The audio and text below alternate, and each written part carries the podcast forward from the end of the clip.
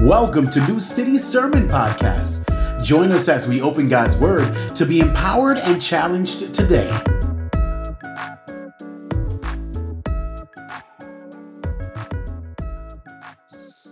Um, today, we're finishing our series on the heart of Christ, the affections, emotions, and desires of Jesus. And we've been looking at the heart of Jesus. And I told our volunteers this morning that it, I just felt drawn to Christ's heart as we see his capacity for love and compassion for us. I mean, I, I feel like my heart is so, I don't know, like malnourished or something and like dark. And when I see the heart of Jesus, you know, his heart is so alive to sinners and sufferers.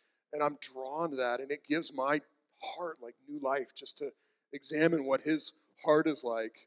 And today, as we end the series, we're going to be looking at Pentecost, which is when Jesus sends the Holy Spirit. Jesus died on the cross, that's the crucifixion. He was put in the tomb, he, he, he was raised from the dead, that's the resurrection. And then last week, Cody talked about the ascension to the right hand of God when Jesus ascended to the heavenly realm and was seated at the right hand of God and, uh, and sat down on the throne as king. But he went to that throne in order to send the Holy Spirit down to empower his disciples to be his witnesses. And that is what we looked at earlier when, when uh, Ellie read Acts chapter 2. Today, in today's passage, we're going before all those events, even before the crucifixion, where Jesus is saying, This will happen. When I leave, I will send the Spirit. It's the night that Jesus was betrayed. It's called the farewell discourse at the Last Supper. And Jesus is telling his disciples, I'm about to go he's alluding to I'm about to go to the cross, and then I'll rise from the dead. I'm about to go to the Father and ascend to heaven. And when I go, I will send the Holy Spirit to empower you. But when Jesus tells his disciples that he's going to go, it of course makes them sad. It makes them sorrowful. So, with that in mind, we're going to read our passage for today. Our passage for today is John 16, 1 through 15. If you have a Bible, feel free to open it. Um, now we're jumping into the, to a, the middle of a long dialogue, but the verses we're looking at are going to be really encouraging for us. John 16, 1 through 15 says, I have told you these things to keep you from stumbling. They will ban you from the synagogues. In fact, a time is coming when anyone who kills you will think he is offering service to God. They will do these things because they haven't known the Father or me. But I have told you these things so that when their time comes, you will remember. I told them to you.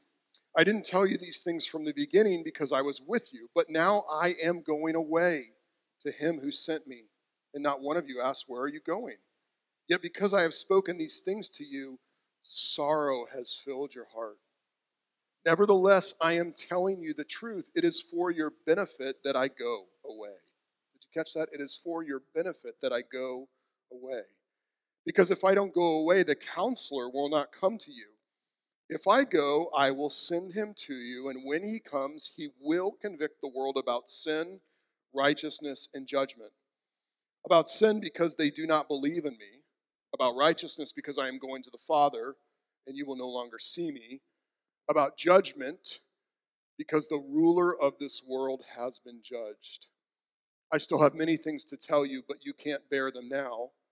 When the Spirit of truth comes, he will guide you into all truth. For he will not speak on his own, but he will speak whatever he hears. He will also declare to you what is to come, and he will glorify me, because he will take from what is mine and declare it to you. Everything the Father has is mine. This is why I told you that he takes from what is mine and will declare it to you. The Word of God. I want to tell you about a time that my heart really hurt as a father. A few years ago, I was involved in a pastor's cohort where I would go to Jacksonville. I'd drive to Jacksonville once a quarter uh, with Pastor Winston Miller, and we'd go and meet with other pastors from around the Southeast and spend three days together just reflecting and training and kind of praying for one another and building relationships. And it was such a refreshing time. And I had gone up once before, and my children did not like it when I left. And so I kind of put that in the back of the, my mind. And as it was getting time for me to go again, you know, three months later, I tried to warn them I'm leaving again soon. Uh, I'm going to be gone just for three days. And in our house, we say two sleeps. That's two nights. I'll be gone two sleeps. And when I told them that, I could see that they were getting anxious about me being gone. They don't like it when I'm gone, they like it when I'm there and when I'm with them. And as the day arrived for me to go, and I was going to leave and pick up Winston, uh, I could tell that the anxiety was growing in the house. And the moment came where I had to leave, and that anxiety turned to like fretful sorrow. Three little girls crying and screaming, Don't go, Daddy, don't go. Now, there's a difference if your child throws a temper tantrum in the grocery store and you're like, I don't care if you want the Snickers, get up off the floor, we're going home. But this was different. What do you do when you have three little beautiful girls, all, you know, tears filled their eyes, going, Daddy, please don't go? Grabbing onto your arm, saying, Daddy, please don't go, don't go. I looked at Virginia, I was like, I don't think I can go. I think I have to call Winston, tell him he's got to drive himself because I can't leave. And she's like, No, no, this, this will be good for you. It'll be really good for you, John, to get away. Go ahead and go. And I'm like, I don't know how to get out the door. They're not letting me out the door. They're frantic. And she's like, I'll distract them for a little bit. You just go. This will be good for you to go. And so I said, okay, okay. So she's like, just go get in the car, don't look back, and just drive away. I was like, okay.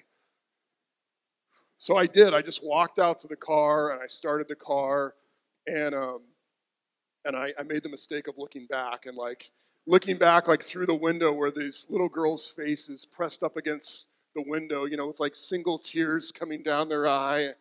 I'm like, oh, this is awful. Okay, I just got to go. I just got to go. And, and, and I left because it was good for me to go. But in that moment, I couldn't really see how it was good for them. It was good for me to go, but it wasn't necessarily good for them that I go. They needed me. You know, they need my presence, they need my words, they need my care. They need my strength in the house. They, they need my kisses. They need my hugs. They need me. So while it was good for me to go, I don't think it was good for them that I had to go. And I still don't like to travel. I don't like to be away from them because it's good for them when I'm around. Now, I, I called about 10 minutes later and I said, Virginia, I, I can't do this. I got to come home. And she's like, John, I put on a TV show for them. They already forgot you left. It's fine. Just go.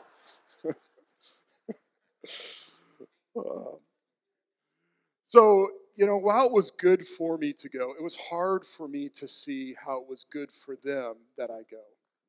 Now, in this story in John 16, Jesus says something interesting.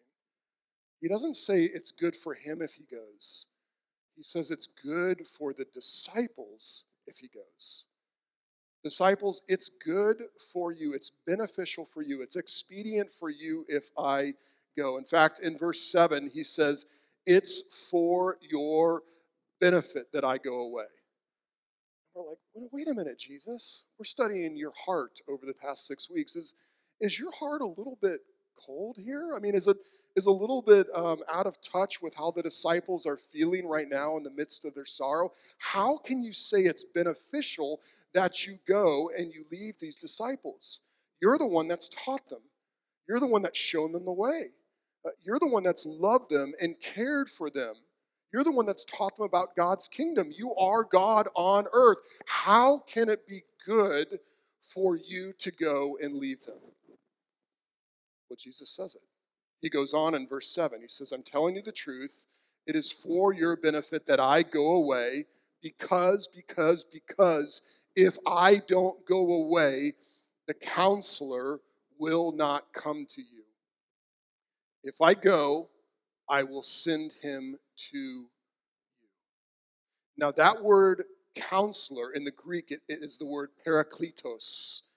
It, it means the counselor, it means the helper, it means the comforter. And when Jesus uses it, he's talking about the Holy Spirit. The second person of the Trinity is saying that he is about to ascend to heaven so that he can send the third person of the Trinity to empower the disciples. God the Son is going to ascend to heaven so that he can send God the Spirit to be with the disciples. It is good for Jesus to go because Jesus will send the Holy Spirit. If Jesus doesn't go, the Holy Spirit doesn't come. Now, in the Bible, in the Old Testament, we read about something called the Old Covenant. It was the way that God related to man. And in that Old Covenant, the Holy Spirit would still come and empower people for specific tasks. But the Holy Spirit would not stay permanently with someone. In fact, someone still had to go through the ritual cleansings in order to be cleansed to get near the temple where God dwelled. But in the new covenant, in the covenant that Jesus has come to institute between God and man, the Holy Spirit is given permanently and without limit. And one does not need to go near the temple, cleansing themselves along the way to get near to God, because the Holy Spirit of God comes to permanently live in them. So Jesus says, I must go. I must go to the cross and die for your sins. I must be in the tomb for three days. I must resurrect from the dead, and I must go to the throne at the right hand of God, because if I don't go, I can't send the Holy Spirit to be with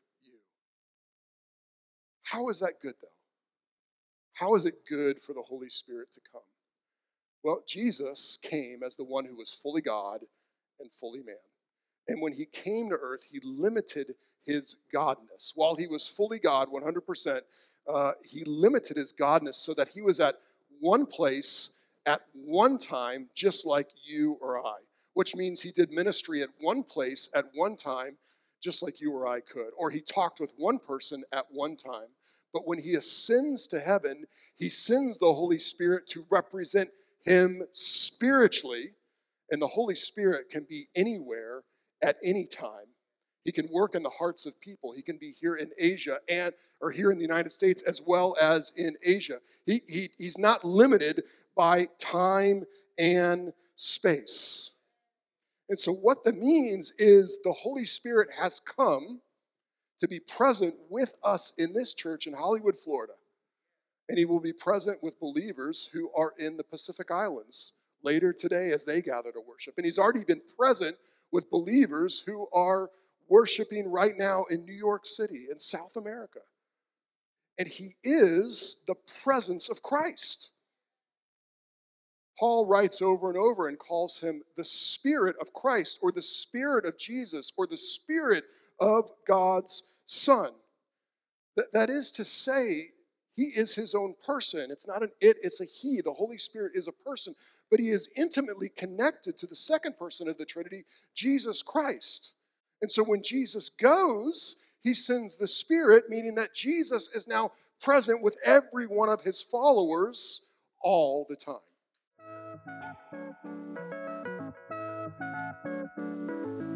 We hope you're inspired by God's Word.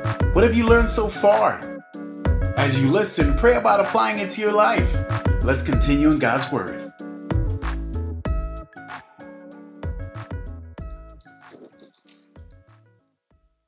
Jesus goes on in verse 8 to say that he will convict the world. That word convict means to show the world in error. And what Jesus says is not just that he's come to convict of theological concepts, but he's, he's come to convict people around who Jesus is. In other words, the Spirit has come to point people to all that is in Christ through God. Verse 8, he says, When he comes, when the Spirit comes, he will convict the world about sin, righteousness, and judgment.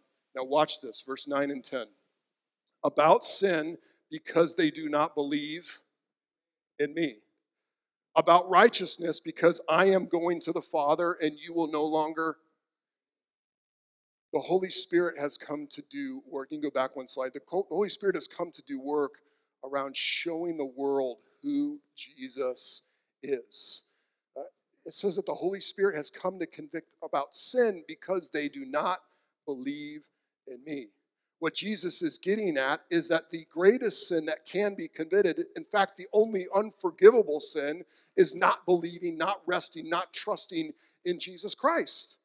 Every other sin can be forgiven in Christ when you come to relationship to Him, except the one sin of not believing in Him. Leon Morris says it this way that the basic sin is the sin which puts self at the center of things and consequently refuses to believe. So Jesus has sent the Spirit in order to convict the world about sin in order that they might believe in who Jesus is. But he's also to come to convict about righteousness. Righteousness, because I am going to the Father and you will no longer see me. Now, when we were studying the Sermon on the Mount, Jesus taught about righteousness, right? And he lived righteousness. Uh, but he is righteous. And the, the irony is that Jesus' greatest act of righteousness, in a sense, the, the place where righteousness was most on display was the cross, where the one who was righteous bore the sins of those who were unrighteous, so that through him the unrighteous could become righteous. But now that righteous representative, Jesus, as Cody taught on last week, has ascended to heaven so that our righteousness is safe and secure before the Father. I heard one pastor say that's such good news because if Jesus is our righteousness and he's in heaven, we can't mess it up. We can't mess it up. The Holy Spirit has come to convict about sin and about righteousness, but also about judgment. About judgment. Verse 11 because the ruler of this world has been judged. In other words, the devil has been judged by Jesus' work on the cross. And the Holy Spirit has come to show that though we were children of wrath, we were children of the devil through Jesus Christ, we get to take part in Jesus' victory over sin, over death, and over the devil through what he's done on the cross.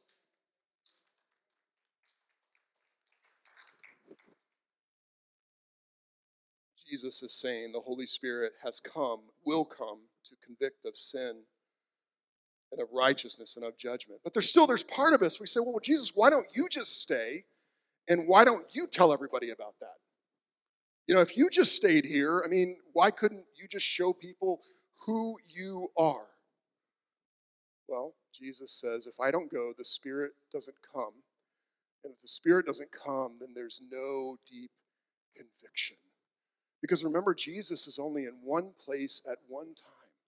But when the Spirit comes, there is a worldwide release of God's truth through the preaching of the gospel. As we live out God's love, there is conviction all around the world about who God is and how He sent Jesus, about sin and righteousness and judgment.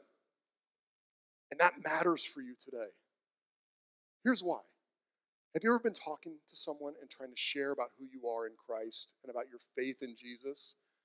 And you look at that person and you're like, that person thinks I'm crazy. They are, they are not listening to a word I say, or they are, and they think I am crazy. And then what happens in your own heart is you're like, I am all alone in this. I am all alone in this conversation. But here's the truth because Jesus left and sent the Spirit, you're not alone. You're not alone in that conversation. You may be talking truth to someone about who Jesus is and what he's done, and it might feel like you're alone, but you're not really the one talking in that conversation. The Holy Spirit of God uses your words and gets in deeper than you can in that person's mind and heart to convict about sin and righteousness and judgment. You are not alone in those conversations. One of the benefits of the Spirit is when He comes, it's not just us trying to come up with the right words to say to someone to share about who Jesus is.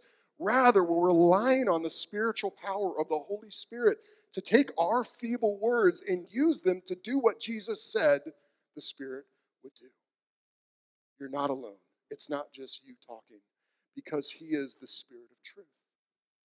That's what Jesus says in verse 13. In verse 13, when the Spirit of truth comes, he will guide you into all the truth, for he will not speak on his own, but he will speak whatever he hears. He will also declare to you what is to come.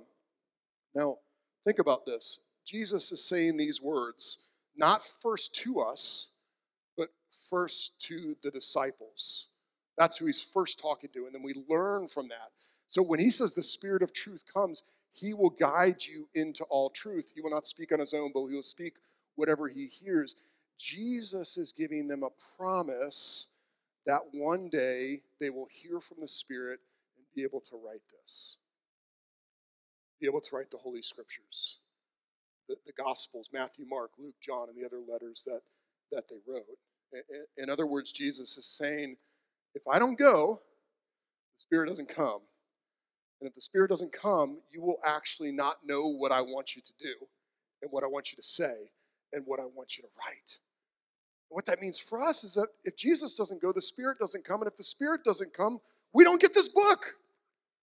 We don't get all these words where we learn about what Jesus did and said and, and taught from those feeble disciples who were feeble but were empowered by the Holy Spirit of God to write down these stories. And, and that's so important for us because in our Christian culture, in our, in our churches, we, we seem to have two types of Christians. We seem to have Christians that say, well, we, we don't really need this, we just rely on the Holy Spirit. And then we have other people that say, I don't need any sort of emotion or I don't need anything. It's all, it's all right here. And yet, what Jesus is saying is, this is the words of the Spirit. This is the words of God that He has given to us so that we might know the heart of Christ. We might know the heart of God. And yet, it's not just about just reading it and studying it and knowing it. The Spirit brings it to life in our lives through His presence with us. So, so it's not about the Spirit people and the Word people. The Spirit wrote the Word. And we're able to follow the Word by the power of the Spirit. Jesus doesn't come, we don't get the Spirit. And if we don't get the Spirit, we don't know what to do with this. The Spirit of truth has come, and He's come not to glorify Himself, but to glorify Jesus. In verse 14, He says, He, the Holy Spirit, will glorify me because He will take from what is mine and declare it that is to say, the Holy Spirit will guide the disciples into truth about Jesus. Just as Jesus perfectly represented the Father, the Holy Spirit perfectly represents Jesus and is absolutely true to Jesus and is absolutely true to the Father. The Holy Spirit is not here to get you to look to Him, He's here to point you to who Jesus Christ was and is. Here's what that means when Jesus goes away, when Jesus ascends to heaven, we actually don't get less of Jesus, we get more of him. We get more of him. We have access by the Spirit 24 7 to who Jesus is. We, we have the Spirit of Christ living in us. When we are lonely at night and feel like we do not belong, the Spirit of Christ is with us when the job goes bad and we get fired and we go, How does God not see what's happening? We have the Spirit of Christ living in us. When people make fun of us because of our faith, we have the Spirit of Christ in us. We are not alone. If you know Jesus Christ, you have the Spirit of Christ living in you 24 7. And therefore, if Jesus goes away, it is good for us because in his going, he is present with you all the time through the Holy Spirit. So, what do we do with that? Paul writes it this way these simple words from, uh, from his letters. He says, Be filled with the Spirit. Be filled with the Spirit. Now, the Spirit comes once at Pentecost. He's poured out once at Pentecost. But Paul alludes that we can be continually filled with the Spirit. Every day we wake up and we're weak. Uh, we, we've sinned in ways that we wish we hadn't. And you get out of bed. One of my friends says sometimes you get out of bed and you just want to smack somebody, right? Because you're ornery and you're mean. You need the Holy Spirit. You need the Holy Spirit. So every morning we can wake up out of bed, we can get up out of bed and go, God, fill me with your Holy Spirit. Jesus, I'm so thankful that you sent the Holy Spirit. I need him again today. I am weak, I struggle to believe, and I am sinful, but I have the Holy Spirit of God living